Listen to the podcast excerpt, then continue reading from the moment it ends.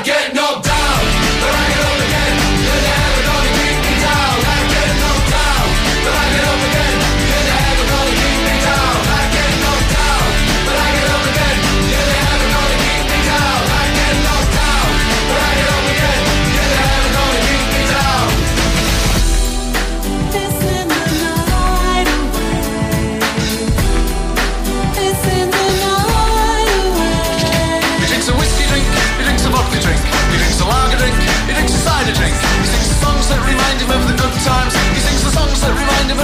times.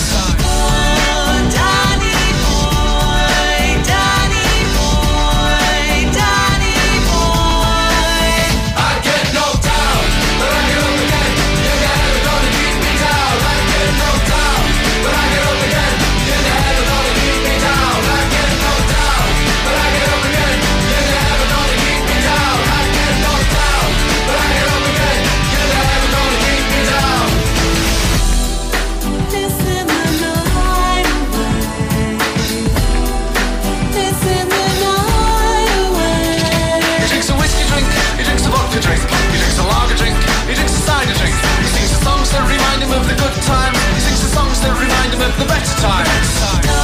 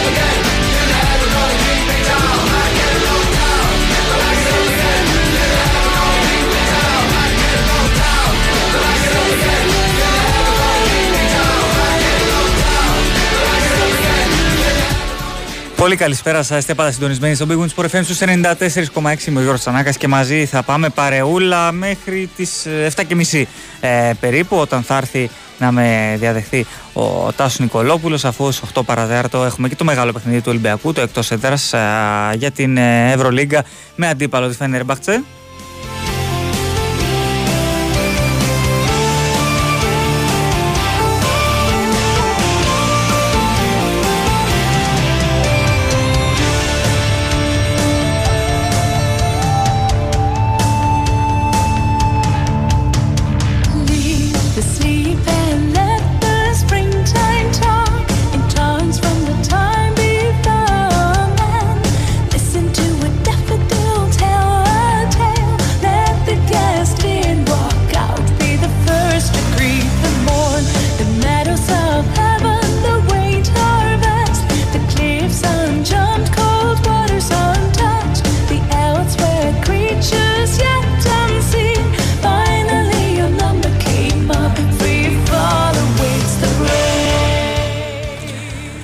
Μια ε, ημέρα με μπόλικη δράση, ε, η σημερινή. Ε, μπαίνουμε και πάλι σε ε, αθλητικούς ε, ρυθμούς μετά το προηγούμενο Σαββατοκύριακο. Είχαμε βέβαια ε, και τις προηγούμενες ημέρες με διάφορα κύπελα που είχε και ωραία ε, πραγματάκια που είδαμε, όπως αυτό που έπαθε η Bayern στην Γερμανία από την Ζαρμπρίκιν της, της τρίτης κατηγορίας και αλήθεια είναι ότι όταν βλέπεις κάτι τέτοιο να συμβαίνει, κάτι τόσο φοβερό με ομάδα τρίτης κατηγορίας, χαίρεσαι ε, γιατί είναι αυτά τα ωραία του αθλητισμού, αυτές οι ωραίες ιστοριούλες που ε, φτιάχνει ο αθλητισμός. Εμείς στην Ελλάδα δυστυχώς έχουμε ελάχιστες τέτοιες ε, ιστορίες όμορφες. Ακόμα και στο κύπελο που σε άλλες χώρες είναι ο θεσμός των εκπλήξεων. Εμείς εδώ φροντίζουμε να κάνουμε ό,τι περνάει από το χέρι μας, να το πούμε και έτσι, για να μην υπάρχουν. Ε, για να τέτοιες εκπλήξεις, να φτάνουν οι μεγάλες στο τέλος, είναι κυρίως.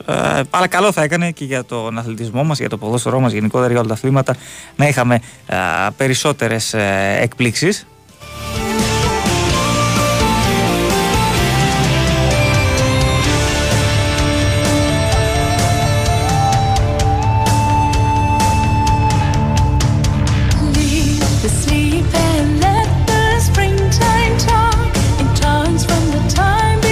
Σήμερα σε ποδοσφαιρικούς ρυθμούς στις 8 παίζει η Βιγεράλ εκτός έδρας ένα παιχνίδι με την ε, Τσικλάνα αν το λέω καλά για το Copa del Rey. Στις 8 η ώρα είναι το πιο σημαντικό παιχνίδι. Σε 9 έχει ένα μας Βαλένθια εκτός έδρας με τη Λεογρονές.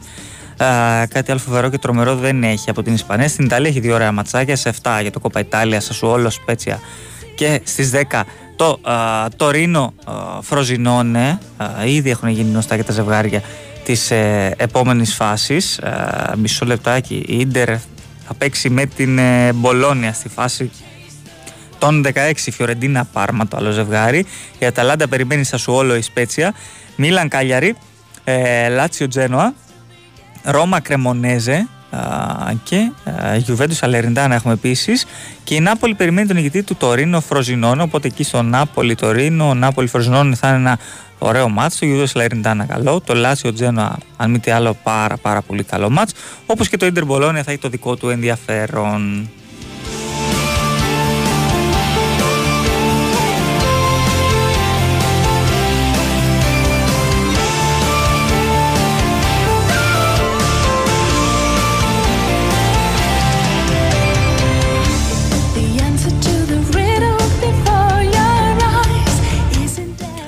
Πέραν του Ολυμπιακού ε, σήμερα στην Ευρωλίγκα, 8 παρατέρα το θυμίζουμε, στην ε, πόλη ε, Φένερμπαχτσε Ολυμπιακός. Θα το ακούσετε φυσικά σε ζωντανή περιγραφή του Νίκου Ζέρβα από τον ε, Big FM 94,6. Ένα τέταρτο νωρίτερα ε, πρώτο τζάμπολ στο Ερυθρός Αστέρας ε, Μπάγκερ Μονάχους. Σε 8 έχουμε το Ζάλγκυρη Βιλερμπάν. 9.30 το Βαλένθια Άλμπα και σε 9.30 το ε, παιχνίδι της Μιλάνο με την ε, Μονακό. Ενώ αύριο Παρασκευή 9.30 και τα τρία παιχνίδια. Μπαρσελόνα Παναθυνακό, πολύ δύσκολη και, ε, ε έξοδος ε, για τον ε, Παναθυνακό στην έδρα των Μπλαουγκράνων. Ο Παναθυνακό που έχει και ανεβασμένη ψυχολογία μετά τη νίκη στο ντέρμπι του Ολυμπιακού για το πρωτάθλημα. Βίρτους Μπολόνια, Ανατολού Εφές και Μπασκόνια Παρτίζαν, όλα σε 9.30 ώρα.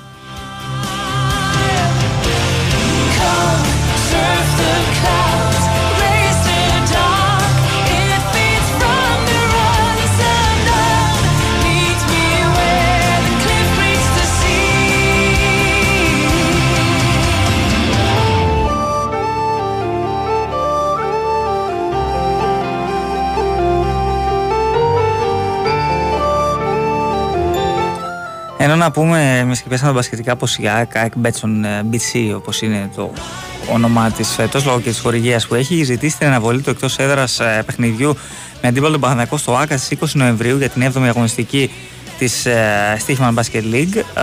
Γιατί ε, θέλει να οριστεί σε νέα ημερομηνία το παιχνίδι με τους πράσινους, αφού ε, 2-24 ώρα μετά το εν λόγω παιχνίδι είναι προγραμματισμένο το εντός έδρας μάτς με αντίπαλο την ε, Στέτσιν την ε, Πολωνική για την τέταρτη αγωνιστική του Basketball Champions League, το οποίο ε, θεωρούν στην άκρη θα είναι κομβικό για τη συνέχεια της ομάδας στην ε, διοργάνωση.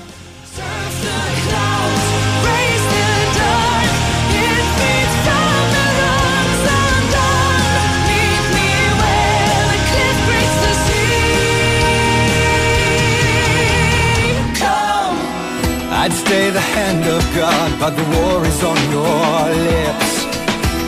I brace myself for razor blades on whips?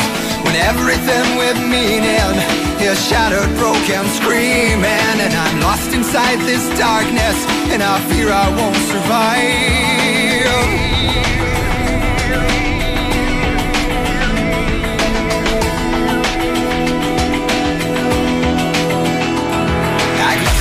Trick with a double tongue But the only fool here is me I choose the way to go But the road won't set me free Cause I wish you'd see me baby Save me I'm going crazy Νωρίτερα να πούμε ότι προέκυψε μια πολύ ευχαριστή είδηση από την άλλη μεριά του Ατλαντικού, από το MLS, όπου ο Γιώργος Γιακουμάκης ανακηρύχθη ως ο καλύτερος ε, νεοφερμένος ποδοσφαιριστής στο ε, MLS. Ε, έβαλε 17 γκολ με την Ατλάντα. Ο Γιακουμάκης, παρότι ο ομάδα του αποκλείστηκε εχθές, ψηφίστηκε ο καλύτερος νεοφερμένος παίχτης στο MLS για το 2023, ξεπερνώντας ε, μάλιστα τον Λιονέλ Μέσι. Λιγότερο είχε παίξει βέβαια ο Μέσι. Στην Ίντερ Μαϊάμι είχε πάει ε, νωρίτερα. Ο Γιακουμάκης 17 γκολ σε λιγότερο από 1800 λεπτά συμμετοχής αγωνιζόμενος με τη φανέλα της Ατλάντα, από την οποία αποκτήθηκε τον περασμένο Φεβρουάριο. Ε, μάλιστα έδωσαν από ό,τι βλέπω οι παίχτες ψήφισαν και με τη σειρά τους γιατί υπήρχε ψηφοφορία και ποδοσφαιριστών και δημοσιογράφων ε, και συμψηφιζόταν το ποσό. Οι παίκτε έδωσαν 35,54% ποσοστό στο Μέση και 34% στο Γιακουμάκι, αλλά οι δημοσιογράφοι ε, έδωσαν ε, μεγαλύτερο ποσοστό στο Γιακουμάκι και κάπως έτσι ψηφίστηκε ως ο κορυφαίος νεοφερμένος. Όλοι οι Έλληνες φορ εν που παίζουν στο εξωτερικό τα πάνε περίφημα μόνο όταν παίζουν με την εθνική μας ομάδα. Δεν τα πάνε καλά και δεν μπορούν να βρουν εύκολα γκολ, αλλά ελπίζουμε και αυτό να λυθεί κάποια στιγμή.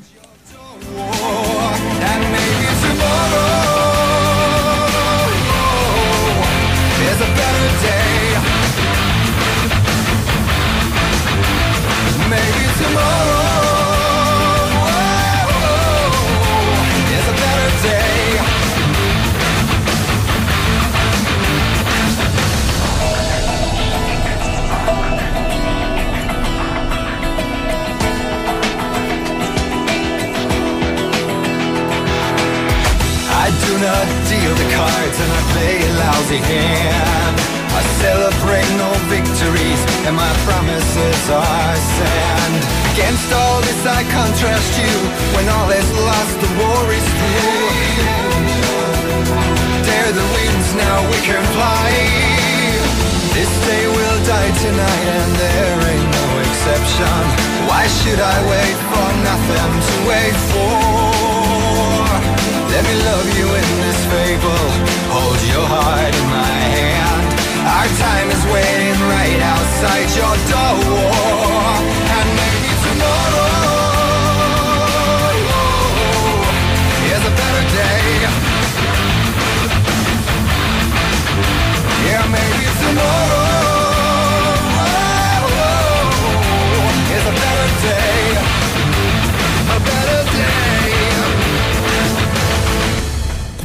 Πριν από λίγο έχει βγάλει και μια ανακοίνωση και η ΠαΕ Άρης, ε, με την οποία αναφέρεται στα επεισόδια που έλαβαν χώρα στην περιοχή Βούλγαρη ε, λέγοντας πως δεν θα επιτρέψουν οι ίδιοι οι Θεσσαλονικοί να θρυνήσουν άλλον ε, άλκη. Πετάνε και κάποιες πόντες λέγοντας πως η δικαιοσύνη οφείλει να είναι αδέκαστη αλλά τα τελευταία χρόνια αυτή η αίσθηση δεν υπάρχει στη Θεσσαλονίκη και γενικότερα είναι μια μεγάλη και λίγο καυστική εγώ θα έλεγα ανακοίνωση από τους ε, Θεσσαλονικείς για τα συμβάντα ε, των ε, τελευταίων ημερών, τον προφυλακισμό ορισμένων οπαδών του Άρη και μόνο, όπως αναφέρουν οι ίδιοι και λένε ότι θα παρακολουθούν από κοντά την όλη υπόθεση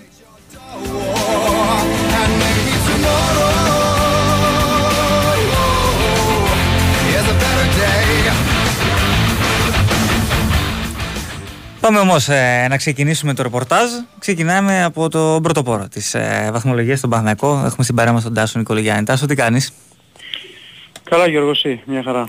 Ε, νομίζω, Τάσο, ότι εντάξει, προφανώς το βλέμμα είναι στραμμένο στη Λαμία σε ένα πολύ δύσκολο μάτσο, εγώ θα πω. Αλλά από την άλλη, ο φετινός Παναγιακό έχει δείξει ότι με όλου τους μικρομεσαίους καταφέρει να τα κάνει εύκολα, έτσι.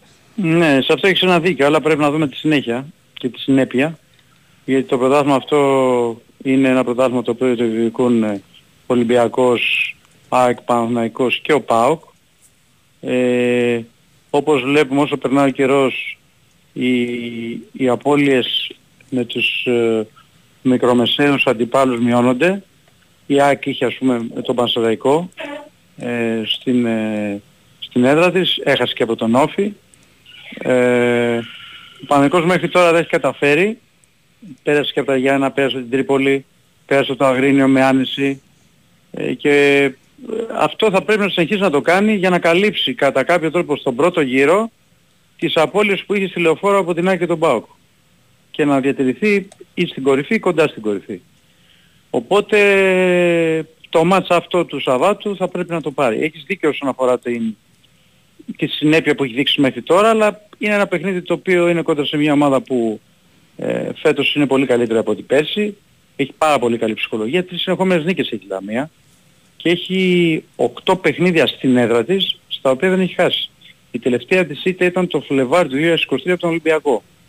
Θα πει κάποιος ναι, αλλά σε αυτά τα 8 παιχνίδια δεν έχει παιχνίδι με την ΑΕΚ, τον ΠΑΟΚ, τον Παναθηναϊκό, τον Ολυμπιακό. Ναι, ήταν τα okay. play-out μαζί με αυτά. Μπράβο, OK, okay, αλλά ε, έχει όμως με τον Άρη, τον οποίο τον έχει κερδίσει Ε, έχει φέτος, έχει διάφορα άλλα παιχνίδια.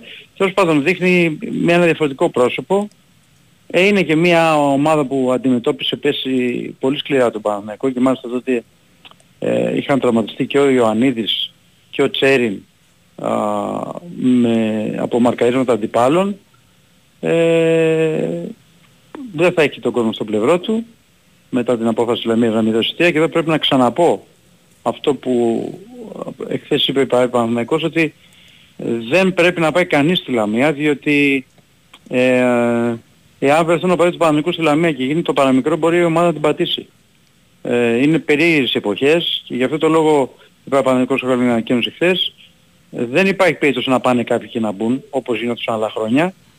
Δεν θα μπει κανείς και το μόνο που μπορεί να γίνει είναι ζημιά στην ομάδα. Οπότε ε, ο Παναθηναϊκός δεν θα έχει τον κόσμο του. Εντάξει, από την άλλη θα πρέπει ο Παναθηναϊκός, νομίζω αυτό που θα κοιτάξει ο Παναθηναϊκός να κάνει είναι να βάλει από νωρίς ε, γκολ για να έτσι κάπως απλοποιήσει τα πράγματα. Η αλήθεια είναι ότι είχε αρκετές λύσεις στο, στα χέρια του προπονητής, είτε για την βασική εντεκάδα, είτε για να τους φέρει από τον πάγκο και να δώσουν όθηση και θα δούμε ποιο θα είναι το, οι τελικές του επιλογές. Εντάξει, υπάρχουν τα γνωστά προβλήματα. Ο Χουάνκορ ο οποίος ακόμα δεν έχει συνέλθει 100% για να κάνει προπονήσεις. Ο Πάλμερ Μπράουν ο οποίος ξεκίνησε ατομικό πρόγραμμα και κάνει θεραπεία για να επιστρέψει να είναι στη διάθεση μετά τη διακοπή του παραθέματος. Ε, αυτά είναι τα προβλήματα. Εντάξει, του Μάγνουσον εννοείται. Ε, άρα προβλήματα δεν υπάρχουν. Ε, και ο Βιλένα προπονήθηκε, αν και σήμερα η προπόνηση δεν είχε ιδιαίτερη ένταση, πάντα την προπαραμονή δεν έχει ιδιαίτερη ένταση προπόνηση του κάνει ο Γιωβάνοβιτς. Ο Βιλένα προπονήθηκε, θα είναι στην αποστολή, δεν νομίζω όμως θα είναι στην δεκάδα. Έχει προτεραιότητα φορμαρισμένος ε, Τσέριν. Το θέμα είναι τώρα, Τάσο, αν είσαι Γιωβάνοβιτς, τι κάνεις. Αφήνεις το σπόρα βασικό ή βάζεις τον Ιωαννίδη; Είναι και αυτό ένα δίλημα, έτσι. Θα μου πεις απ' την άλλη είναι ευλογία για προπονητή να έχει το δύο στο φόρ καλά. Προς να δεις κάτι. Γιώργο, επειδή γίνεται πολύ κουβέντα, ε, δεν σου, δεν σου λέω αν γίνεται σωστά ή λάθος κουβέντα, γιατί ο κόσμος πάντα θέλει το καλύτερο. Έτσι. Αλλά βρες μου μια ομάδα στη Super League και όταν λέω μια ομάδα δεν εννοώ τις μικρομεσαίες, που και εκεί δεν υπάρχει, αλλά τις ομάδες μεγάλες, που να έχει πάρει από τα φόρτις φέτος 16 γκολ. Δεν θα μου βρεις ούτε μία. Ναι. Το έχει κάνει ο Παναμαϊκός με Ιωαννίδης Σπόρο και Γερεμέγερ. Ε, αυτό για μένα είναι η μεγαλύτερη ευλογία για έναν προπονητή. Να έχει τρία φόρτα τα οποία μπορεί ανά πάση στιγμή να τα χρησιμοποιήσει και να ξέρει ότι ή θα βάλουν γκολ ή θα δώσουν assist, θα κερδίσουν πέναντι. Το Σπόραρ δεν ξεκίνησε καλά τη χρονιά, όχι μάλλον την ξεκίνησε καλά, μετά πέρασαν την φορμάρισμα και νομίζω έχει να κάνει και με το γκολ που έχασε την Πράγκα που τον πήρε λίγο και από κάτω. Ε, ο Ιωαννίδης ε, όλο αυτό το διάστημα έδειξε ότι είναι σε τρομερή κατάσταση και επανήλθε τώρα ο Σπόραρ ο οποίος πήρε το παιχνίδι αυτό στο τελευταίο μάτς με το, ε, που έπαιξε ο Παναναϊκός ε, για να δείξει ότι είναι και πάλι καλά. Εντάξει, εγώ νομίζω ότι έχει προβάδισμα ο Ιωαννίδης. Διότι αυτή τη στιγμή θεωρείται ο βασικός σπορ της ομάδας, διότι είναι σε τρομερή κατάσταση, διότι μπορεί με τις κινήσεις που κάνει να κατέψει την ε, αντίπαλη άμυνα. Ε, θα δούμε. Θα δούμε όμως ποια θα είναι απόφαση του Γιωβάνοβιτς. Ε, σίγουρα την έχει πάρει την απόφαση του Γιωβάνοβιτς. Το δίλημα μπορεί να το έχουμε εμείς. Ο Γιωβάνοβιτς την απόφαση για την δεκάδα την έχει πάρει και για τη θέση του Φορ. Το σίγουρο είναι ότι επειδή τα μάτια είναι Λαμία το Σάββατο, Πέμπτη Ρεν και την άλλη Κυριακή και Φυσιά, ε, πιστεύω θα μοιραστούν ε, τα παιχνίδια ανάμεσα σε Ιωαννίδη και Σπόρα. Σε ένα θα ξεκινήσει ο Ιωαννίδης και στο άλλο Σπόρα και στο τρίτο πιθανότατα θα παίξουν ε, έτσι ένα... Αυτός θα ξεκινήσει, θα παίξει λιγότερο θα το μοιραστούν ε, κατά κάποιο τρόπο. Μπράβο, κάπως έτσι, ναι. κάπως έτσι, κάπως έτσι. Οπότε για δεκάδα, αν μπορούσαμε να πούμε, γιατί είναι και νωρίς, εντάξει ακόμα, είναι πέμπτη. Αύριο θα μπορούμε να πούμε περισσότερα, αλλά νομίζω ότι αυτή τη στιγμή ο Μπρινιόλη, δεξιά κότσερα στη Βαγιανίτσα, αριστερά Μπλαντένοβιτς, ε, στα center back Σέγκεφερ Τιγετβάη είναι οι τρεις θέσεις που δεν υπάρχουν άλλες λύσεις αυτή τη στιγμή. Ο Αράο, ο Τσέριν, ο Τζούρισιτς. Το Τζούρισιτς τον λέω διότι εκτίμηση κάνω επειδή σε όλα αυτά τα παιχνίδια είναι πολύ καθοριστικός με τα γκολ που βάζει και δημιουργεί καταστάσεις και είναι ο παίκτης που μπαίνει ανάμεσα στις γραμμές και δημιουργεί προβλήματα. Θεωρώ ότι το χρησιμοποιήσω την αρχή ο προπονητής. Ο Παλάσιος σίγουρα.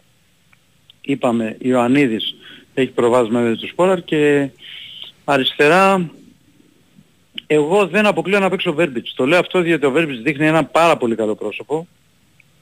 μην κοιτάμε τώρα ότι την Κυριακή δεν έβαλε γκολ, είχε δύο δοκάρια. Δηλαδή αν αυτά τα δοκάρια είχαν μπει γκολ θα λέγαμε τι ώρα γκολ έβαλε. Έτσι. Βλέπουμε ένα διαφορετικό Βέρμπιτς, ένα Βέρμπιτς ο οποίος ε, δημιουργεί προβλήματα, δημιουργεί καταστάσεις. Μην ξεχνάμε ότι στην Τρίπολη τον είχε ξεκινήσει ο προπονητής και για μένα έχει βάλει το πιο κρίσιμο γκολ του αγώνα μετά το 1-1 από σέδο του Παλάσιους και ο Παναγικός με το 1-2 μετά πήρε το προβάσμα και πήρε το μάτς 1-4. Οπότε δεν το αποκλείω να ξεκινήσει ο Βέρμπιτς. Αριστερά σε μια θέση που διεκδικεί και ο Μπερνάρ και ο Ματσίνη έτσι. Ναι, ναι, έχει, έχει την πολυτέλεια αυτός ο Παναγικός να έχει πολλές λύσεις, οπότε και δεν είναι ότι ναι. έχει παίχτες, να το πούμε και έτσι, κατώτερο επίπεδου που θα πεις «Α, άμα μπει, ότι δεν θα είσαι σίγουρος ότι θα βοηθήσει και όλα αυτά». Όχι. Μα να φανταστείς ότι ο MVP της περσινής σεζόν μέχρι να τραυματιστεί ο Αϊτόρ ακόμα δεν έχει βρει τα πατήματά του. Ναι, ναι. Και δεν φαίνεται αυτό. Καταλαβαίνεις ότι πόσο ανέβη, έχει ανέβει ποιοτικά ο Πανέκος ενώ πέρσι ε, τους στήξε του Πανέκου ο τραυματισμός του Αϊτόρ. Δεν μπόρεσε να βρει κάποιον μετά να τον ε, αντικαταστήσει επάξι. Έτσι, αυτή είναι η πραγματικότητα. Ακριβώς, ακριβώς. Και νομίζω ότι Τάσο, θα, σίγουρα το έχεις δει και εσύ, ε, νομίζω ότι αυτό το μάτι με τη Λαμία είναι και μια σειρά αγώνων, ξεκινάει μια σειρά αγώνων πολύ δύσκολο για τον Παναθηναϊκό. Αν εξαιρέσουμε το εντός έδρας με την Κυφυσιά που είναι το πιο βατό, ναι. έχει ίσως το πιο δύσκολο πρόγραμμα και από τους τέσσερις μέχρι το φινάλι του πρώτου γύρου. Ναι. Ε, κοίταξε, πάει, έχει Λαμία, Κυφυσιά, Όφη και... Ε, και τον Άρη έξω. Άρη έξω και, Όφη μέσα. Άρη ναι. έξω και Όφη μέσα, ναι, ναι. ναι. Έχεις δίκιο. Ναι, της Άκη τρώνει πάρα πολύ. Ο Ολυμπιακός έχει τον Μπάου και τον Αστέρα Τρίπολης και μετά νομίζω στρώνει και τον Ολυμπιακού. Ο Παναγικός έχει στη Λαμία και στον Άρη δύο πολύ δύσκολα εκτός έδρας παιχνίδια και ένας μάτι στη Λεωφόρο με τον Όφη ε, που είναι από τις καλύτερες μικρομεσαίες ομάδες. Αλλά τα εκτός έδρας είναι πολύ δύσκολα για τα δύο. Ναι, ναι, πραγματικά. Μάλιστα, μάλιστα. Τάσο κάτι άλλο δεν έχουμε, έτσι. Ε, αύριο περιμένουμε να δούμε τι θα γίνει στην έφεση. Ο Παναγικός ε, θα ζητηθεί και η δική του έφεση γιατί που θα, όπου ζητάει να ληφθεί υπόψη η παρουσία του και τα όσα θα πει αύριο στην Εφέσον ε, για, το τελικό, για την τελική απόφαση και θα δούμε ποιο θα είναι το αποτέλεσμα. Ωραία, ωραία. Θα σας ευχαριστώ πάρα πολύ. Έγινε. Γεια χαρά. Ακούσαμε το ρεπορτάζ του Παναθηναϊκού από τον ε, Τάσο Νικολογιάννη. Το Σάββατο ξεκινά, ξεκινάει το πρωτάθλημα Παναθηναϊκού, ε, η δέκατη αγωνιστική. Ε, Λαμία Παναθηναϊκό στις 5 και μισή. 8 η ώρα έχουμε το Κηφισιά ΑΕΚ. Την ε, Κυριακή έχουμε 4 η ώρα Πανετολικός Αστέρας Τρίπολης. Μια μισή ώρα μετά πας για ένα βόλος. Στις 7.30 το μεγάλο μάτι αγωνιστικής Ολυμπιακός Πάοκ. Στις 8 και 4 το έχουμε Άρης Ατρόμητος. Και το πρόγραμμα της 10η αγωνιστικής ε, κλείνει την ε, Δευτέρα 6 Νοεμβρίου με το Πανσεραϊκό Σόφι στις 6 ώρα.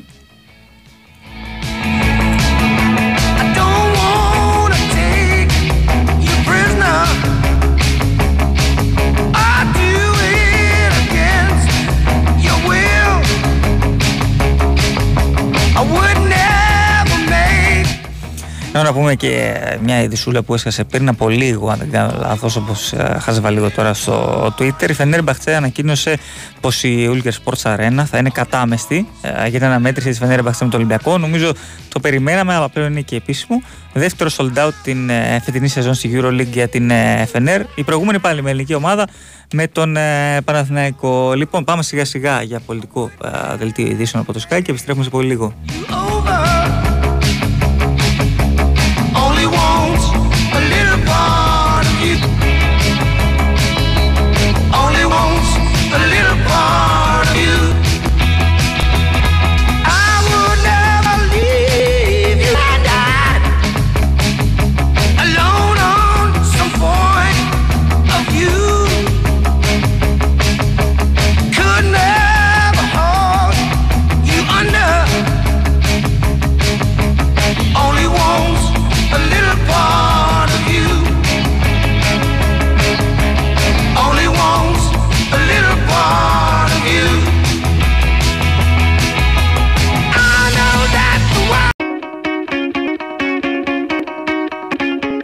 Εδώ μας επιστρέψαμε, είστε πάντα συντονισμένοι στον ε, Boom Sport FM στους 94,6.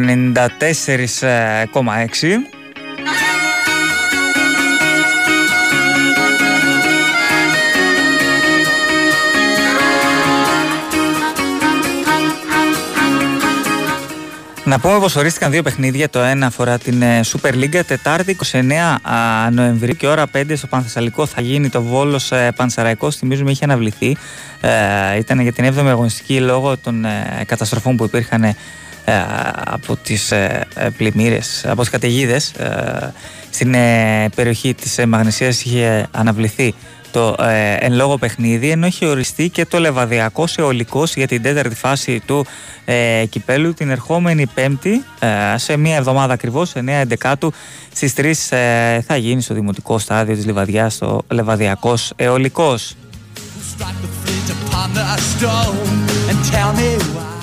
Συνεχίζουμε με ρεπορτάζ. Ε, ανηφορίζουμε ε, Θεσσαλονίκη στον Αλέξη Αβόπουλο το ρεπορτάζ του Άρη. Αλέξη, τι κάνεις, καλησπέρα. Καλησπέρα, καλησπέρα Γιώργο. Καλά, καλά. Δόξα Θεώ, καλά είμαστε. Ε, ανεβασμένος ο Άρης, ε, τουλάχιστον από άποψη αποτελεσμάτων θα πω εγώ, αλλά και η εικόνα του δείχνει να βελτιώνεται και έχει την ευκαιρία έτσι να πάρει άλλη μια νίκη τώρα, να συνεχίσει αυτό το σερί που ε, χρόνο του κερδίζει πολύ. Ναι, ε, είναι δύο όψεις είναι ενός ε, νομίσματος γιατί από τη μία υπάρχει Υπάρχουν αυτές όντως οι δύο νίκες που έχουν βοηθήσει στο να ανέβει βαθμολογικά ο Άρης, να πάρει ψυχολογία, να κερδίσει σε, σε αυτοπεποίθηση. Α, αλλά από την άλλη υπάρχουν και πάρα πολλά προβλήματα τραυματισμών που έχει να αντιμετωπίσει ο προπονητής του Άρη που, του, που τον δυσκολεύουν όσον αφορά τις επιλογές του, κυρίως όσον αφορά τις εναλλακτικές ε, σε διάφορες ε, θέσεις. Ευτυχώς δεν είναι τόσο σοβαρά τα προβλήματα σε ποδοσφαιριστές που θεωρούνται του βασικού κορμού, αλλά όπως και να έχει όταν είναι 8 παίκτες αυτή τη στιγμή τραυματίες ε, και μάλιστα κανείς από αυτούς δεν θα προλάβει να είναι διαθέσιμος ούτε στον αγώνα της Κυριακής, αλλά νομίζω ούτε και στον επόμενο πριν τη διακοπή με το Βόλο. Καταλαβαίνεις ότι περιορίζονται κατά πολύ οι επιλογές που έχει ο προπονητής του, του Άρη, είναι μετρημένα τα, τα κουκιά, ούτε λίγο ούτε, ούτε πολύ, αλλά ακόμη και έτσι ε, όπως πολύ σωστά είπες Γιώργο, είναι ένα παιχνίδι την Κυριακή κόντρα στον Ατρόμητο που άρεσε το βλέπει μια πολύ καλή ευκαιρία να τριτώσει το καλό, να κάνει μια τέτοια συνεχόμενη νίκη, πράγμα που σημαίνει ότι θα στρογγυλοκαθίσει στην εξάδα του πρωταθλήματος και ε, θα μπορέσει μετά να κοιτάξει σαφώς και να ταινίσει τη, τη συνέχεια με πολύ μεγαλύτερη αισιοδοξία σβήνοντας κατά κάποιο τρόπο, αν μου επιτρέπεις, και το μέτριο ξεκίνημα στη σεζόν, την εντός έδρας οπαλία με, τον, ε, με την Κηφισιά, τις δύο πρώτες ήττες στο πρωτάθλημα που οδήγησαν και στην αλλαγή προπονητή, ε, να διορθώσει λίγο τη, ε, τη μέτρια εικόνα, τη μέτρια κίνηση στη, στη σεζόν. Ε, και σίγουρα όσο κερδίζει, αυτό που είπα για το χρόνο εννοούσε αυτό ο κύριος Αλέξη, ότι ναι. περιμένει και τις επιστροφές έτσι. Δηλαδή ναι. Και δυστυχώς ε, για ένα παιδί που είδαμε πέρυσι και το θαυμάσαμε αρκετά, το Μάνου Γκαρθία, mm-hmm. εγώ τον θεωρούσα ίσως και τον ποιοτικότερο ποδοσφαιριστή που είχε ο Άρης πέρυσι στο ρόστερ του. Mm-hmm. Ε, δυστυχώς και αυτός έχει πάει πίσω και λογικά θα τον δούμε από τη νέα χρονιά, έτσι. Ναι, ε, υπάρχουν, υπάρχουν κάποια σοβαρά προβλήματα, υπάρχουν κάποια μικρότερης ε, έκτασης ε, όσον αφορά τους τραυματισμούς και υπάρχουν και δύο-τρεις παίκτες που έχουν να αντιμετωπίσουν κάποια σοβαρότερα ζητήματα. Ένας από αυτούς είναι ο Μάνου Γκαρθία, ο οποίος χειρουργήθηκε χθες για δεύτερη φορά μέσα σε 9 μήνες στον πρόστιο χιαστό. Ουσιαστικά στο, τώρα του έγινε ένας καθαρισμός αρθροσκοπικά στο, στο γόνατό του, αναγκαίος γιατί μάζευε υγρό και τον ενοχλούσε.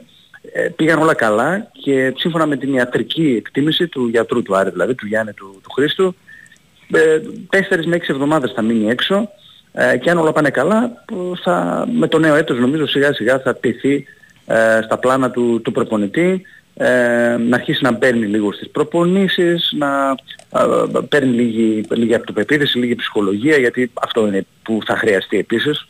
Ε, όχι μόνο να είναι έτοιμο το γόνατό του, αλλά να ε, ανέβει και λίγο ψυχολογικά. Ξέρεις, όταν αρχίζουν να κλωτσάνε την μπάλα και πάλι προσφυγιστές που έχουν κάνει τέτοιες εγχειρήσεις, το πρώτο που χρειάζεται είναι λίγο να, να ανέβει και η ψυχολογία τους. Και τον Βέλεθ είδα με ικανοποίηση σήμερα να ανεβάζει, να κάνει κάποια αποσταρίσματα από την Ισπανία στην οποία βρίσκεται πάνω σε ένα ποδήλατο, έχει αρχίσει και αυτό στο δικό του δρόμο ως προς την επιστροφή του μετά την επέμβαση που έκανε από την πολύ βαριά φλάση που, α, που υπέστη. Αυτόν τον υπολογίζει το κλαμπ ε, στο πρώτο δεκαπενθήμερο του Ιανουαρίου να, να επιστρέψει. Ναι. Θα παραμείνει για ένα περίπου μήνα ακόμη στην Ισπανία, θα επιστρέψει ε, και λογικά μέσα στο πρώτο δεκαπενθήμερο του Ιανουαρίου ε, θα, ε, θα γυρίσει και αυτός. Ο Ρουπ ε, κάνει ατομικό μετά την αρθροσκόπηση. Ο Σαβέριο και ο Ζουλ σιγά σιγά παίρνουν κομμάτια της προπόνησης. Αυτοί έχουν τις ελπίδες τους να είναι μετά την διακοπή στα μέσα Νοεμβρίου ξανά στη διάθεση του, του προπονητή. Ε, και ο Ντουμπάτζο επίσης προς τα τέλη του μήνα νομίζω υπολογίζεται η επιστροφή του. Και φυσικά, Αλέξη, ε, πριν κλείσουμε, πρέπει να κάνουμε και μια αναφορά έτσι, εννοείται στην ανακοίνωση που έβγαλε ο Άρης. Ε, γιατί είναι και αρκετά καυστική, εγώ θα πω και λίγο και με υπονοούμενα που αφήνει ιδιαίτερα αυτό που λέει για τη δικαιοσύνη που έχει ξεχαστεί ναι. και δεν υπάρχει στη Θεσσαλονίκη τα τελευταία χρόνια. Και νομίζω αφήνει, αφήνει υπονοούμενα για την, ε, στην, ε, για την αστυνομία και για την υποδιεύθυνση αθλητικής βίας νομίζω. Ξεκάθαρα η ανακοίνωση της, ε, της ΠαΕ διότι κυκλοφορούν κάποια βίντεο από χθες που δείχνουν ξεκάθαρα ε, κάποιους να περιδιαβαίνουν ένα κομμάτι της Ανατολικής Θεσσαλονίκης ανενόχλητοι και να πηγαίνουν σε ένα σημείο που όλοι ξέρουμε ότι είναι δίπλα ακριβώς, γιατί ο Δός Βούλγαρη για όσους δεν γνωρίζουν από Θεσσαλονίκη είναι πολύ κοντά στο γήπεδο του Άρη και σχεδόν δίπλα σε κάποια μέτρα από το μεγαλύτερο σύνδεσμο των α, οπαδών του, του Άρη. Και όλο αυτό συνέβη μέρα μεσημέρι Κυριακάτικα, μέρα που υπήρχαν δύο σπουδαία παιχνίδια σε ποδόσφαιρο και μπάσκετ υπήρχε παιχνίδι και ε, του ΠΑΟΚ ε, στην Ανατολική Θεσσαλονίκη και δεν υπήρχε πρόνοια από κάποιους ανθρώπους να, ε, να προλάβουν όλο αυτό που τελικά συνέβη και οδήγησε στην ε, σύλληψη από ε, μέρους των οπαδών του Άρη 9 στον αριθμό, οι οποίοι μάλιστα προφυλακίστηκαν κιόλας σήμερα, σήμερα με σύμφωνη γνώμη της, της ανακρίτριας. Και υπάρχει αυτή η ανακοίνωση που εξέδωσε η ΠΑΙΑΡΣ αλλά και ο Ρασιτέχνης Άρης. Με διαφορά λίγων λεπτών εξέδωσαν και οι δύο ε, ανα, ε, στις οποίες αναφέρεται η ένστασή τους για όλο αυτό που συμβαίνει και επιφυλάσσονται μάλιστα γιατί έχουν ε, ενημερωθεί για ό,τι έχει συμβεί να πράξουν τα δέοντα και ε, τις, επόμενες, ε, τις επόμενες μέρες. Θα δούμε, θα το παρακολουθούμε το, το θέμα και θα ενημερώνουμε οτιδήποτε νεότερο έχουμε. Ωραία Αλέξη, ωραία. Ευχαριστώ πάρα πολύ. Να είσαι καλά Γιώργο. Άκουσαμε και το α, ρεπορτάζ του Άρη από τον ε, Άλεξ Αβόπολο Άρης που υποδέχεται στο Κλεάνθης Βικελίδης τον ε, Ατρόμητο. Ο Ατρόμητος ε, προσπαθεί ε, να βρει τα πατήματά του να ανέβει. Πήρε την πρώτη νίκη στο πρωτάθλημα μόλις την προηγούμενη αγωνιστική λύγησε με 3-2 τον ε, Πανετολικό στο Περιστέρι σε ένα μάτς που τα βρήκε σκούρα έβγαλε και πάλι πολλά αμυντικά προβλήματα όπως και αυτή όπως και η ομάδα του Αγρινίου φυσικά και ε, νομίζω αμφότεροι θέλουν ε, πάρα πολύ δουλειά ακόμα για να αρχίσουν να ανεβαίνουν ε, βαθμολογικά.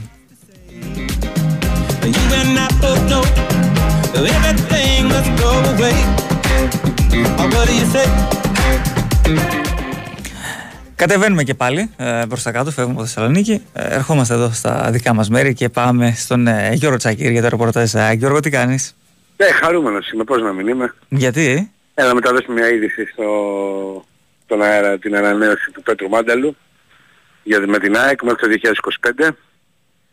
Ε, ο, για μένα αρχηγός της ΑΕΚ επιτουσίας, όπως και για τους υπόλοιπους, μαζί με τον Αραούχο. Θα συνεχίσει στην ΑΕΚ μέχρι το 2025 σίγουρα και βλέπουμε βέβαια έτσι όπως θα πάει το έργο, ειδικά με τη φετινή χρονιά που κάνει, νομίζω ότι ούτως ή άλλως θα συνεχίσει για πολλά χρόνια με την Κιτρινόμαυρη. Γιώργο, το συμβόλαιο τελείωνε στο τέλος της σεζόν. Ναι, ναι, ναι.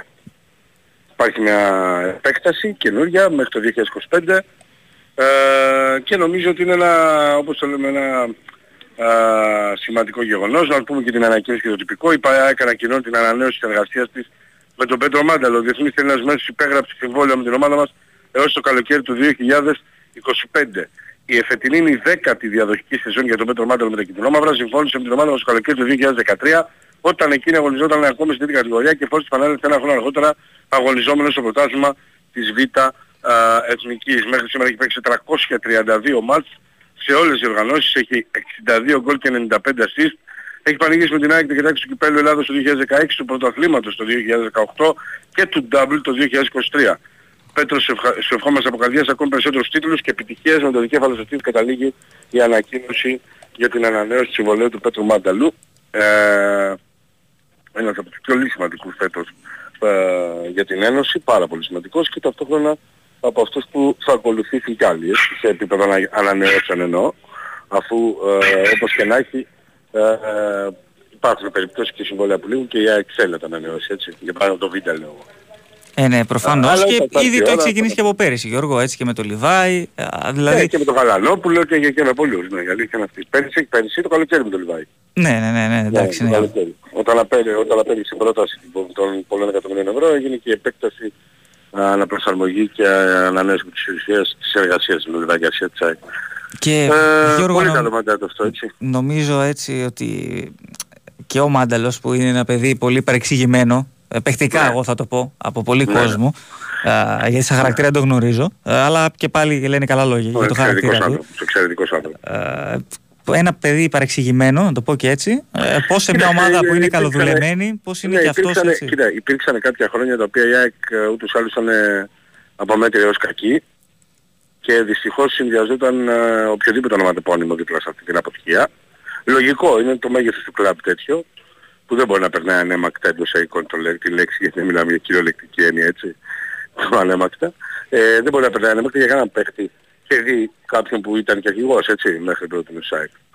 Ε, νομίζω για την αγωνιστική του αξία, την, ε, την ποιότητά του, το ταλέντο του δεν υπήρχε ποτέ κάποιο ουσιαστική αμφιβολία. Κάποιοι έλεγαν να μπορεί να σηκώσει το βάρος της προσωπικότητας, αν έχει την προσωπικότητα για το περιβαλλον και όλα αυτά, που είναι αστεία για μένα, ε, με υπό την έννοια ότι όπως το είπες είναι, όταν η ΑΕΚ ε, έχει πολύ σωστό προπονητή, καλοδουλεμένη ομάδα, ποιοτικούς ποδοσφαιριστές στο ρόστερ της, πάντα ξεχώριζε ο Πέτρος Μάντελος και αυτός σε αυτήν. Γιατί είχε παίχτες να αξιοποιήσουν την ευφυΐα του την ποδοσφαιρική σε επίπεδο ε, παραγωγής φάσεων, δημιουργίας και πάει λέγοντας. Ε, το είδαμε το 18 με την απογείωση εκεί εκείνης της χρονιάς και του ίδιου και της ΑΕΚ που κατέκτησε το πρωτάθλημα και πήγε και έκανε εθνικό ρεκόρ που δεν σπάει από ό,τι βλέπω αήθητος στην Ελλάδα ε, για τα ευρωπαϊκά παιχνίδια και τώρα το είδαμε και πέρυσι με τον Ντάμπι και φέτος το παρακολουθούμε νομίζω ότι ε, μέχρι στιγμής στην πορεία της ΑΕΚ σε Ευρώπη και Ελλάδα ο Πέτρος Μάνταλος είναι ένας εκ των τεσσάρων πιο σημαντικών ποδοσφαιριστών της. Ε, ναι, ακριβώς, ακριβώς, ακριβώς. Πάντως Γιώργο τα ευχάριστα εγώ θα πω ότι έχουν ξεκινήσει και από χθες, έτσι. Με την επιστροφή του Λιβάη. Βέβαια, βέβαια. Έρχονται όλα μαζεμένα. Από την Κυριακή επιτυχίας. Γιατί ο Λιβάη Γκαρσία ξεκίνησε και δούλεψε κανονικά την Κυριακή, απλά επειδή ήταν το παιχνίδι με τον ΠΑΟΚ δεν συμμετείχε μόνο στο τακτικό κομμάτι της προπόνησης. Ε, πλέον ε, συμμετέχει και σε αυτό. Ε, είναι διαθέσιμος. Στα ατομικό πρόγραμμα ακολουθεί ο Σέρχια Ραούχου και περιμένουμε και αυτό να δούμε πότε θα επιστρέψει 100%. Δεν αργεί πολύ εννοώ. Και επιτά έχει μείνει μόνο ο Χαλτσαφής, είναι του Παύλου Φερνάντης που θυμίζω είναι ούτως άλλως η χρόνια απουσία τσάκ. Αλλά πλέον έχουν μαζευτεί πολλές επιστροφές στο το Θεό. Θυμίζω ότι παλιά ήταν παλιά.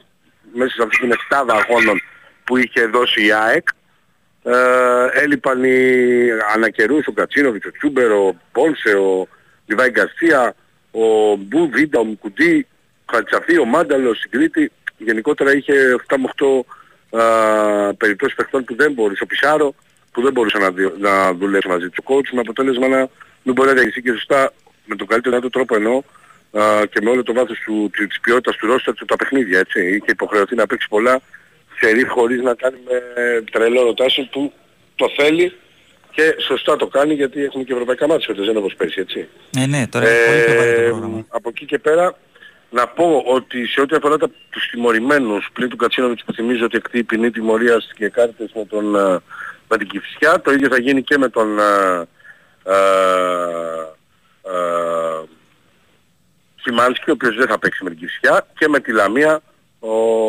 δηλώθηκε να εκτίσει την ποινή του ο Κώστας Γαλανόπουλος, προφανώς ότι θα είναι εγκαίρος νωρίτερα έτοιμος ο, α, ο Γαλανός θα παίξει δηλαδή εννοώ την Κυφσιά και δεν θα παίξει με την Λαμία. Αυτό φαντάζομαι μοίρασαν, γι' αυτό είναι και δύο χάφ όπως ξέρεις. Βέβαια έχει πάρα πολλούς τώρα εκεί. Uh, ένα αστερίσκο 25 είπα. Ναι, ναι, ναι. 26 ε, αυτό ήθελα να σου πω και εγώ τώρα. ναι, ναι, ναι, 2026 είναι, 2026 είναι μόλις μας ενημέρωσε η ΑΕΚ ότι διόρθωσε, όχι 2025, μέχρι το 2026 θα είναι ο Πέτρος Μάντελος στην ΑΕΚ. Μάλιστα, μάλιστα, μάλιστα. Και περιμένω να δούμε τώρα με την Κυψιά, επαναλαμβάνω το οποίο δεν θα έχει κόσμο ΑΕΚ, επαναλαμβάνω υπενθυμίζω ότι δεν έχει να πάρει εισιτήρια, θα έχει κάποιους βέβαια φαντάζομαι, αλλά ενώ ότι δεν δίνονται εισιτήρια για τους φιλοξενούμενους. Ε, περιμένω να δούμε τι θα επιλέξει να κάνει ο coach, ενώ και Μαρσέικο όπως αντιλαμβάνεσαι.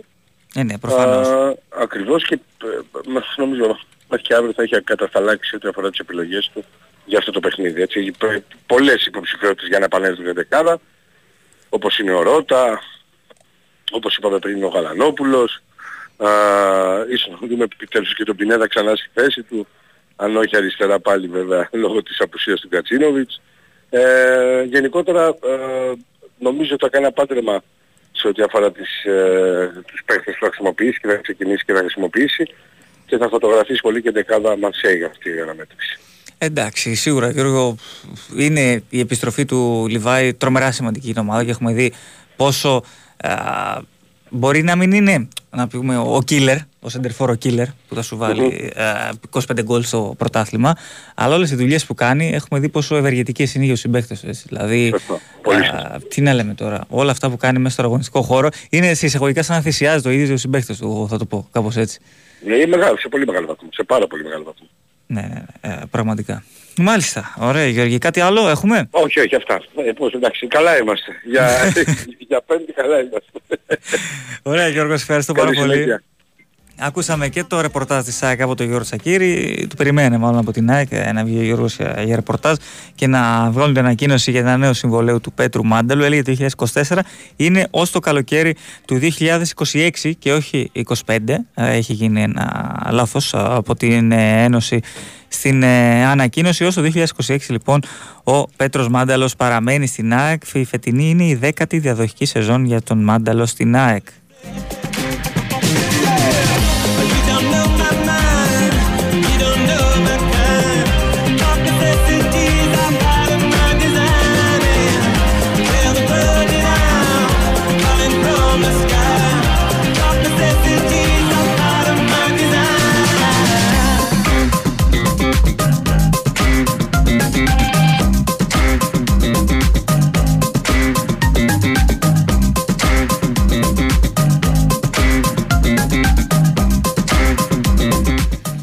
Και να συνεχίσουμε τα ρεπορτάζ ε, από τον ένα δικέφαλο στον άλλον, από την ΑΕΚ τώρα στον ΠΑΟΚ και στον ε, Δημήτρης Ζορμπατζόγλου. Ε, Δημήτρη, καλησπέρα.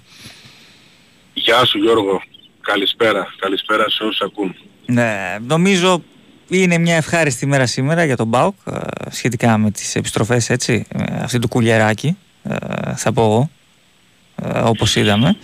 Στο κανονικό πρόγραμμα, οι υπόλοιποι τρεις, πώς είναι όμως; Γιατί είδα Τάισον, Κοτάρσκι, Βιερίν είναι εκτός, έτσι. Ε, ευχάριστη μέρα θα ξαναέχει ο ΠΑΟΚ κατά την άποψή μου όταν κερδίσει. Ε, μέχρι τότε θα υπάρχει αυτό το στίγμα της ε, περασμένης αγωνιστικής υποχρέωσης. Ε, δεν ήταν τόσο δραματικά τα πράγματα με κανέναν από τους ε, ποδοσφαιριστές. Ε, και είναι, είναι οι απουσίες είναι φαινομενικές, δηλαδή δεν είναι κάποιο ουσιαστικό πρόβλημα. Ο Κοτάρχη κάνει μια ε, προγραμματισμένη αποθεραπεία, μια αποφόρτιση. Ε, ο Κουλιαράκης είχε ένα χτύπημα επιπόλαιο, ε, δεν υπήρχε περίπτωση να, να μην ε, μπει. Ο, ο, ο, ο Τάισον ένα θέμα με τα μάτια του κάποια θεραπεία δεν δείχνει κάτι σοβαρό προληπτικά. Ε, ο Βιερίνια εντάξει είναι ένα μυϊκό, χρειάζεται μια προφύλαξη. Ας πούμε ότι είναι ο πιο αμφίβολος εν ώψη Κυριακής. Ναι, θα μπορούσαμε να πούμε ότι το ευχάριστο του πράγματος έχει να κάνει με τον ε, ποδοσφαιριστή που δεν έχουμε δει μέχρι τώρα, τον Μάρκος Αντώνιο, που το πήραν απόφαση που μετά από πάρα πολύ καιρό α, ας πούμε ότι ε, όχι ρισκαράν αλλά το δοκίμασαν να βγάλει όλη την προπόνηση ε, πήγε καλά αυτό το, το τεστ. Θυμίζω ο Βραζιλιάνος ε, είχε υποστεί φλάση δευτέρου προς τρίτο βαθμό ε, στο, στον Μυρό. Όλο αυτό το διάστημα έβγαζε κάποια μικρά ζητήματα και κάποιες φοβίες γιατί δεν είχε τόσο εξοικείωση σε τραυματισμούς ε, και σήμερα και εκείνος αντέδρασε πολύ θετικά και πνευματικά και με την ε, τοποθέτηση στο διαδίκτυο ότι ευτυχώς ο, ο Θεός μου βοήθησε να κάνω ένα ακόμα βήμα και δείχνει το άγχος που, που τράβηξε και έβγαλε αυτό το, το διάστημα.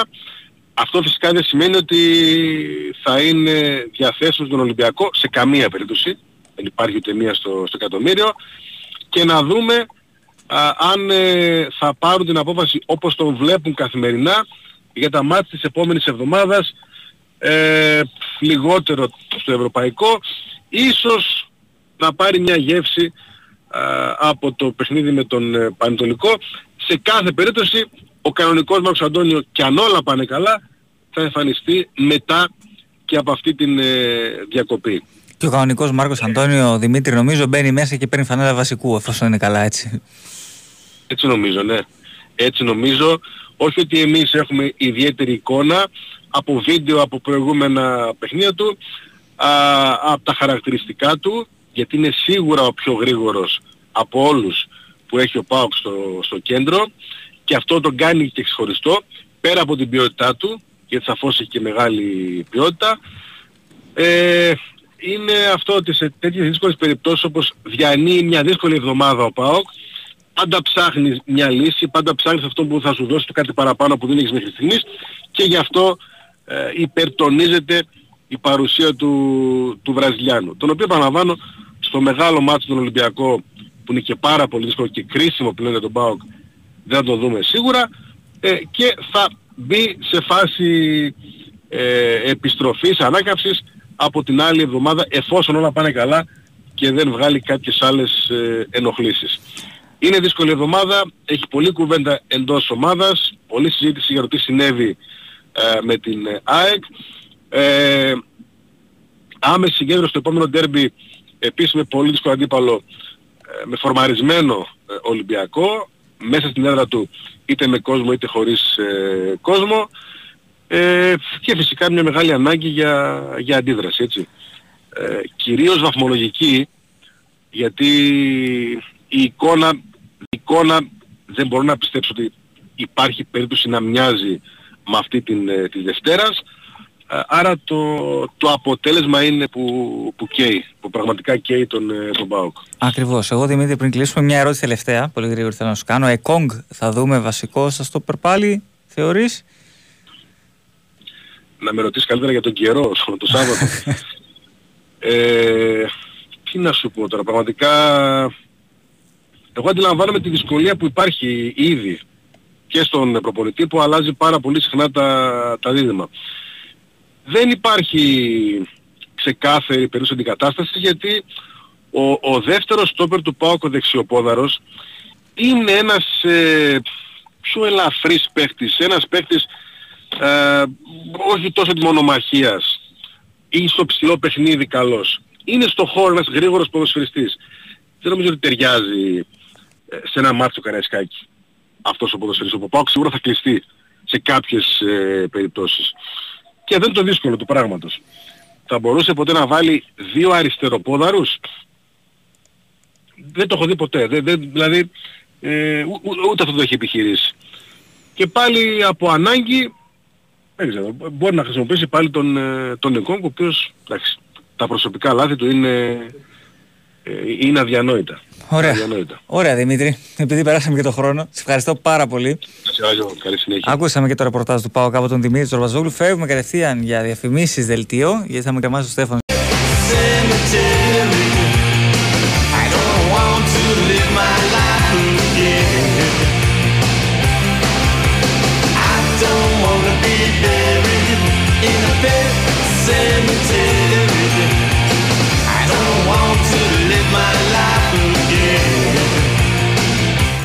Εδώ είμαστε, επιστρέψαμε, είστε πάντα συντονισμένοι στον ε, Big Wings Sport FM στους 94,6 άλλα 20 λεπτάκια. θα πάμε παρέα, θα έρθει μετά ο Τάσος ε, Νικολόπουλος να συνδεθεί με Νίκο ε, Ζέρβα ο οποίος θα κάνει τη μετάδοση για λογαριασμό του Big Wings Sport FM για το παιχνίδι του Ολυμπιακού με την Φενέρμπαχτσε στην Κωνσταντινούπολη. Και συνεχίζουμε το ρεπορτάζ, κλείνουμε έτσι, για την ακρίβεια με Κώστα Νικολακόπουλο και ρεπορτάζ Ολυμπιακού. Τι κάνουμε; Γιώργο, τι κάνεις, καλά; Καλά, καλά, μια χαρούλα. Βλέπω Μαρτίνεθ, ομιλία στους παίχτες, ε. Ε, κάθε μέρα τους μιλάει, τι. ε, τους αποθέωσε η αλήθεια είναι. είναι. Ε, ναι, τους συγχαρητήρια από την Τρίτη για την ε, καλή εικόνα που είχαν και στο μάτς με τον Όφη. Ε, και τους ε, ζήτησε να συνεχίσουν έτσι και στα επόμενα παιχνίδια αρχής γενομένης με τον ε, ΠΑΟΚ. Ο Ολυμπιακός έχει σε μια εβδομάδα Κυριακή, Πέμπτη, Κυριακή τρία πολύ σημαντικά όσο και δύσκολα παιχνίδια. Το ένα στο Καραϊσκάκι με τον ΠΑΟΚ και τα άλλα δύο εκτός έδρας με τη West Ham στο Λονδίνο και με τον Αστέρα στην Τρίπολη και θέλει να πάρει το maximum δυνατόν και από αυτά τα παιχνίδια όπως έκανε στα δύο προηγούμενα και όπως ίσως πιστεύω θα μπορούσε να κάνει στα τρία προηγούμενα αν δηλαδή δεν έπεφτε η κροτίδα στο Καραϊσκάκι γιατί εκείνη την ώρα ο Ολυμπιακός είχε πάρει το momentum του αγώνα στο 1-1 έχει σοφαρίσει. Τέλος πάντων θα δούμε αν θα ξαναδούμε πάλι Ολυμπιακό Παναθηναϊκό στο Καραϊσκάκι ενώ για τα υπόλοιπα 41 λεπτά με την απόφαση θα βγάλει η αρμόδια επιτροπή της ε, ΕΠΟ οι εφέτες εννοώ ε, Πώς θα είναι αύριο η εκδίκαση της έφεσης και αναμένεται και αύριο και η απόφαση. Το ξέρουμε αυτό Νομίζω είναι πολύ δύσκολο ναι. αλλά μπορεί το Σάββατο ναι. Δεν ξέρω, από το δικαστικό ρεπορτάζ σου λέω ότι προκύπτει. Ο Ολυμπιακός δεν έχει κάποια ενημέρωση περί τούτου. Δεν ναι. υπάρχει ενημέρωση, αλλά μπορεί. Λένε ότι υπάρχει διάθεση τέλος πάντων της Επιτροπής να την βγάλει την απόφαση γρήγορα. Τώρα δεν ξέρω πώς, 3,5 ώρα θα γίνει εκδίκαση, θα τελειώσει 7,5. Θα κάνουν κανένα υπόμνημα κλπ. Πώς θα βγει γρήγορα δεν το καταλαβαίνω, αλλά OK, okay, Okay. Να το δούμε. Ναι, να το δούμε. Ναι, ναι, ναι, ναι. Ακριβώς. Πάντως Κώστα νομίζω είναι σημαντικό ότι ο Ολυμπιακός ήδη εγώ θα πω ότι έχει πάρει ε, ένα σε εισαγωγικά μαξιλαράκι ασφαλείας σχέση με τους υπόλοιπους γιατί έκανε αυτό που δεν έκαναν έτσι οι υπόλοιποι. Δηλαδή πέρασε από την Κρήτη. Είναι αυτό κάτι σημαντικό. Κρήτη, ε, και μάλιστα ο προπονητής είδα σήμερα του Όφη, ο Νταμπράουσκας είπε ότι ο Ολυμπιακός είναι αυτή τη στιγμή η ομάδα που παίζει το καλύτερο ποδόσφαιρο στην ελλαδα και εδώ πρέπει να πω το εξής, ότι αν έκανε κάποιος τον κόπο και έμπαινε στην επίσημη ιστοσελίδα της UEFA, στα, στα στατιστικά της πρώτης, ε, του πρώτου γύρου του Europa League, στις τρεις πρώτες αγωνιστικές δηλαδή τις 6, θα έβλεπε ότι ο Ολυμπιακός είναι σε πολύ υψηλές θέσεις σε τουλάχιστον 8 κατηγορίες στατιστικών.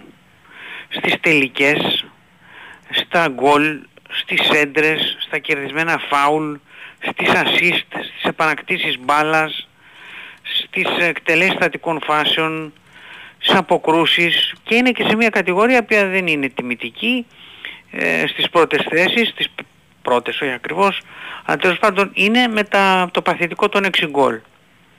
Αλλά ο Ολυμπιακός, γιατί, όταν μιλάμε για 32 ομάδες, πρόσεξε, είναι 32 ομάδες στη διοργάνωση, και ο Ολυμπιακός είναι σε όλες αυτές τις κατηγορίες που σου είπα από θέση 5η ως 8η.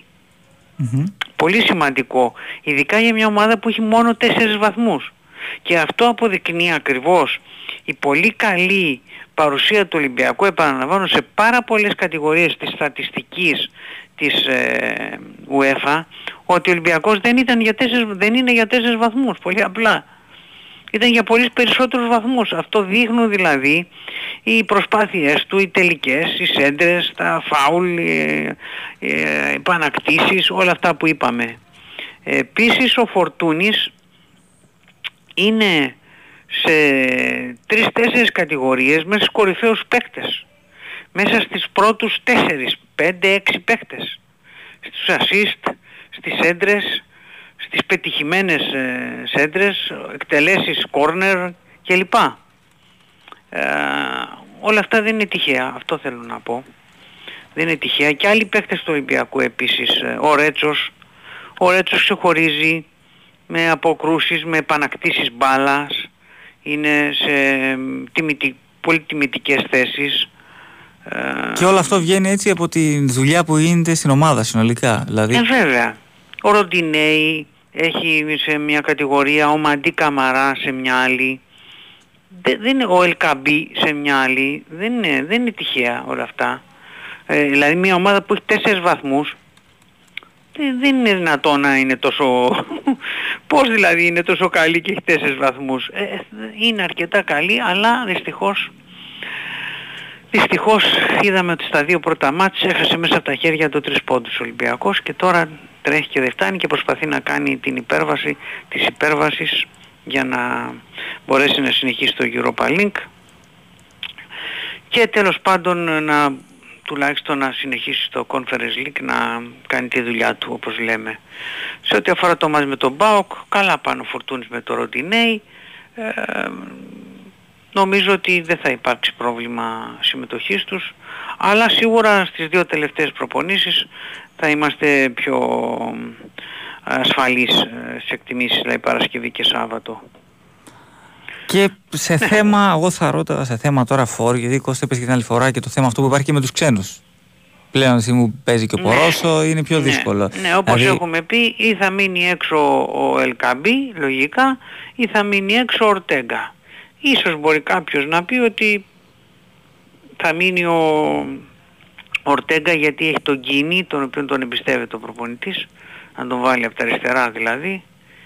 Είναι ίσως πιο εύκολο υπό την έννοια το ότι ε, θα θέλει να έχει δύο σεντερφόρ έτοιμους ο προπονητής γιατί ο Λαραμπή έχει πολύ καιρό να παίξει.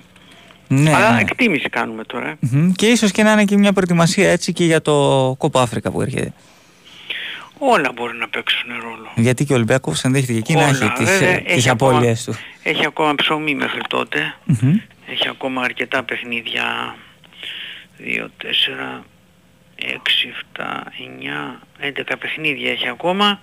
Αλλά όλα παίζουν το ρόλο τους, να το πούμε έτσι. Ναι, ναι, προφανώς. Διαιτητή μάθαμε σήμερα. Εντάξει, το καλό είναι ότι είναι καλό πρωτάθλημα. Σλέγκερ, Σλάγκερ πώς το λένε, είναι ένας νέος διαιτής. Θα τον δούμε, δεν έχει παίξει ελληνική ομάδα, μόνο τέταρτος ήτανε. Δεν έχει σφυρίξει ποτέ ελληνική ομάδα, δεν έχουμε οπότε καμία εικόνα από αυτόν. Αλλά φαντάζομαι ότι για να τον βάζουν να παίξει Bayern Leverkusen, που είναι φέτος δύο καλύτερες ομάδες, θα είναι ένας αξιόλογος διετής, τι να πω άλλο. Ε, ναι, ακριβώς. Ε, κάτι άλλο; Καλύτερα να έφεραν τον Μπριχ πάλι ή να έφερναν ε, κάποιον ε, άλλον έμπειρο. Εντάξει, ο Μπριχ δύο φορές έχει έρθει και στις δύο ήταν... Ο Μπριχ έχει έρθει, όχι δύο, έχει έρθει πολλές. Τελευταία. δύο ήρθε πρόσφατα, ναι, ναι, ναι, μία τη φετινή σεζόν και μία την προηγούμενη. Ε, μια χαρά, μακάρι να ερχόταν ο Μπριχ κάθε εβδομάδα. Αλλά... Εντάξει, είναι okay. το ίδιο πρωτάθλημα, οπότε θα ελπίσουμε ότι τους μαθαίνουν καλά. Ναι, OK. Okay. Κάτι άλλο; Όχι, να 'σαι καλά. Ωραία, ευχαριστώ, ευχαριστώ πολύ. Άκουσαμε και το ρεπορτάζ του Ολυμπιακού από τον ε, Κώστα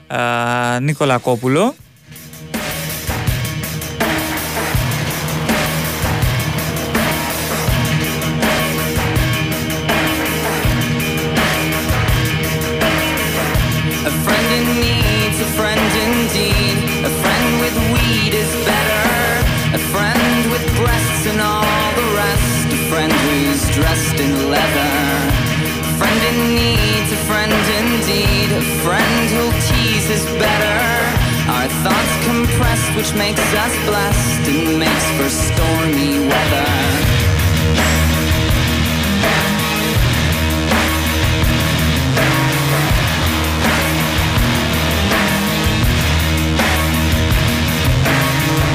A friend in need, a friend indeed. My Japanese is better. And when she's pressed, she will undress, and then she's friend in need's a friend indeed. A friend who bleeds is better. My friend confessed she passed the test, and we will never sever. Days dawning, skins crawling. Days dawning,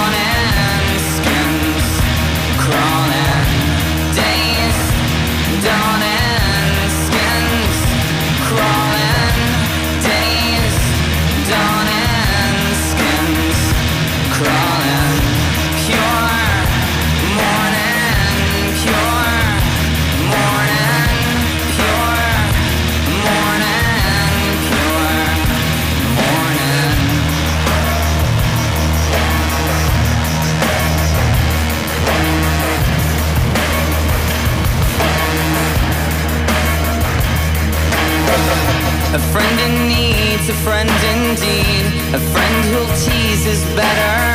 Our thoughts compressed, which makes us blessed and makes for stormy weather.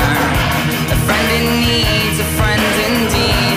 A friend who bleeds is better. My friend confessed she passed the test, and we will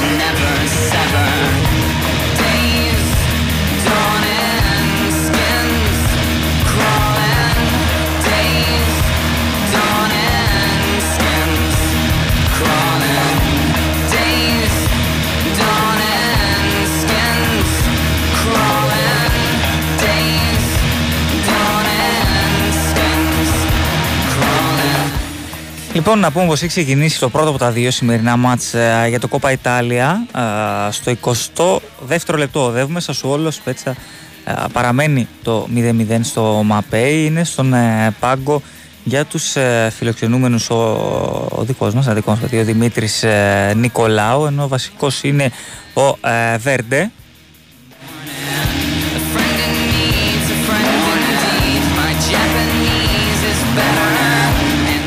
Λοιπόν, συνεχίζουμε με ρεπορτάζ, εγώ θα πω, γιατί έχουμε στην παρέα μας ε, Νίκο Ζερβά. Έλα Νικόλα, τι κάνεις; Γεια σου Γιώργα μου.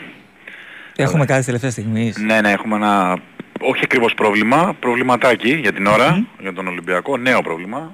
Ε, υπάρχει πρόβλημα με τον Μιλουτίνοφ, έχει τενοντίτιδα στο αριστερό γόνατο ε, και θα αγωνιστεί με ένεση και φαρμακευτική αγωγή που έχει πάρει όλη την ημέρα για να μην ε, πονάει ιδιαίτερα την ώρα του αγώνα.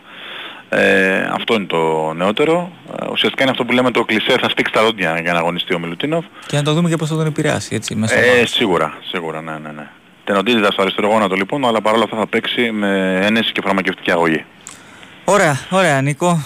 Σε ευχαριστώ πολύ. Σε 20 λεπτάκια α, και πάλι στον αέρα του Big Sport FM. Ο Νίκος Δέρβα για τη μετάδοση του παιχνιδιού α, του Ολυμπιακού με την Φένερ Μπαχτσέ εκτός έδρας στην ε, Κωνσταντινούπολη. Ο Μιλουτίνοφ λοιπόν με μια τενοντίτιδα στο γόνατο θα παίξει ε, κανονικά ε, με ένεση και φαρμακευτική αγωγή. Αυτό που είπε και ο Νίκος φύγει τα δόντια και παίζει κανονικά ο α, Νίκολα Μιλουτίνοφ, ένας κομβικός παίχτης για τον Ολυμπιακό του Γιώργου Μπαρτζόκα.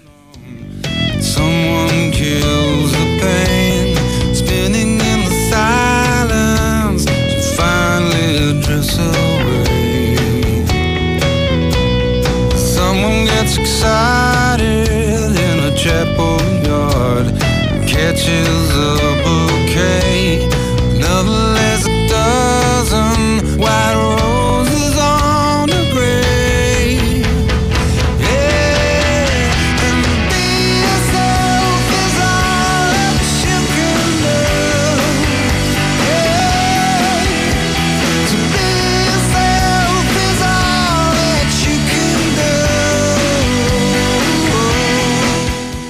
είδηση που έρχεται τώρα από το εξωτερικό α, και αφορά τη Master United. Φαίνεται, όπως αναφέρουν οι Times, okay, τι να λέμε τώρα, αν αμφισβητούμε την εγκυρότητά τους, σε καμία περίπτωση, βρίσκεται πολύ κοντά στην απόλυσή του από τη Master United ο Eric Ten Hag, που είναι, έχει κάνει το χειρότερο ξεκίνημα εδώ και 61 χρόνια η Master United.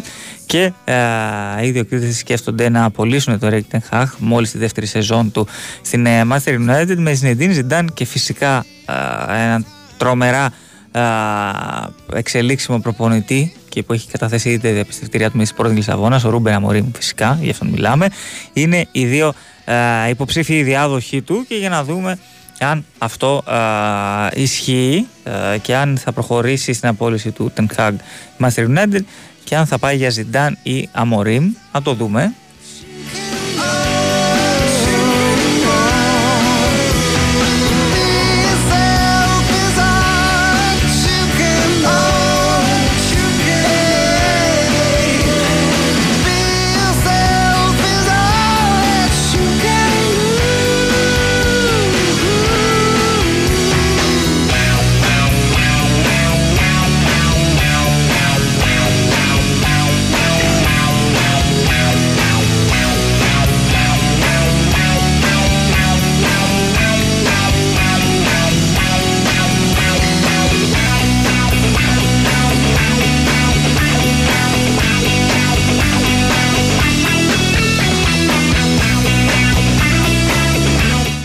Σε πέντε λεπτάκια θα έχουμε τζάμπολ και στην πρώτη. Ε, σημερινή αναμέτρηση για την Ευρωλίγκα στο Βελιγράδι. Ερυθρός Αστέρας, Μπάγκερ Μονάχου. Πάρα πολύ ε, ενδιαφέρουσα αναμέτρηση θα πω εγώ. Ο Ερυθρός Αστέρας δεν έχει ξεκινήσει ε, καλά. Έχει ρεκόρ 1-4, αλλά έχει πολύ ποιοτικό ρόστερ κατά τη γνώμη μου. Έχει κάνει πάρα πολύ ε, ε, σημαντικές και στοχευμένες κινήσεις και νομίζω ότι είναι θέμα χρόνου να δέσει η ομάδα πλέον και με τον Γιάννη Σφερόπουλο στην τεχνική ηγεσία. Η Μπάγκερ Μονάχου από την άλλη μεριά, στο 2-3 το ρεκόρ της. Δεν είναι κακή ομάδα και η Bayern, της αρέσει να παίζει ένα μπασκετ γρήγορο ρυθμό. γενικότερα καλή ομάδα η Βαβαρή και μένει να φανεί φυσικά και στο γήπεδο. όλο αυτό, δύο νίκες έχουν οι Βαβαροί. Η μία είναι τη, στην πρεμιέρα στο γερμανικό ντέρμπι κόντρα στην Άλμπα και η άλλη στην ε, έδρα της Μπασκόνια με 68-76.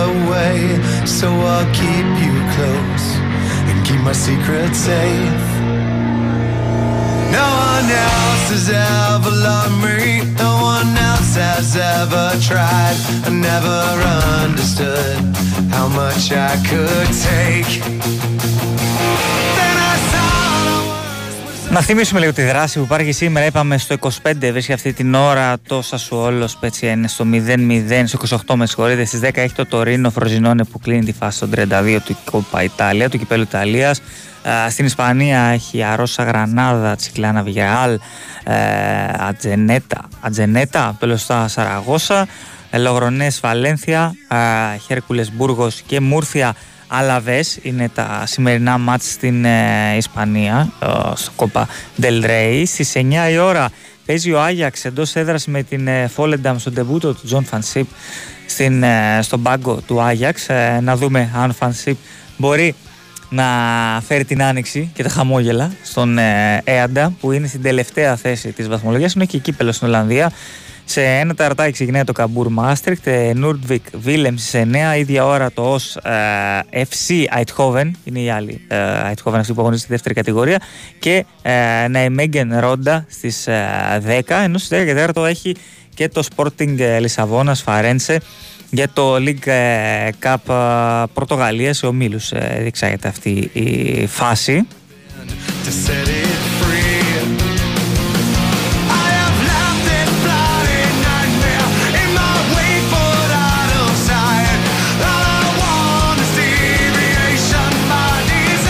Ενώ και στην Τουρκία είχαμε κύπελο Σίβασπορ Χοπασπορ 4-0 Γκαζιαντέπ Εφελέρ 4-0 επίσης. Κόνια Σπορ Ερμάσπορ 3-0 και στο 28 Καϊσέρι Σπορ Ιγκντήρ είναι στο 0-0. Λοιπόν, σιγά σιγά εγώ θα χαιρετήσω ο Γιώργο Ανάγκασταν για την ε, προηγούμενη μία μισή περίπου ρίτσα. Στην παρέα σας έρχεται ο Τάσος ε, Νικολόπουλος να σας βάλει σε ρυθμό Ευρωλίγκας αφού στου 8 παραδέρτο αγωνίζεται ο Ολυμπιακός εκτός έδρας ε, με την ε, Φερνέρμπαχτσε. Φυσικά το ακούσετε τον Big Wins Sport FM σε μετάδοση του Νίκου Ζερβά. Καλή συνέχεια στην ακρόασή σας, λοιπόν.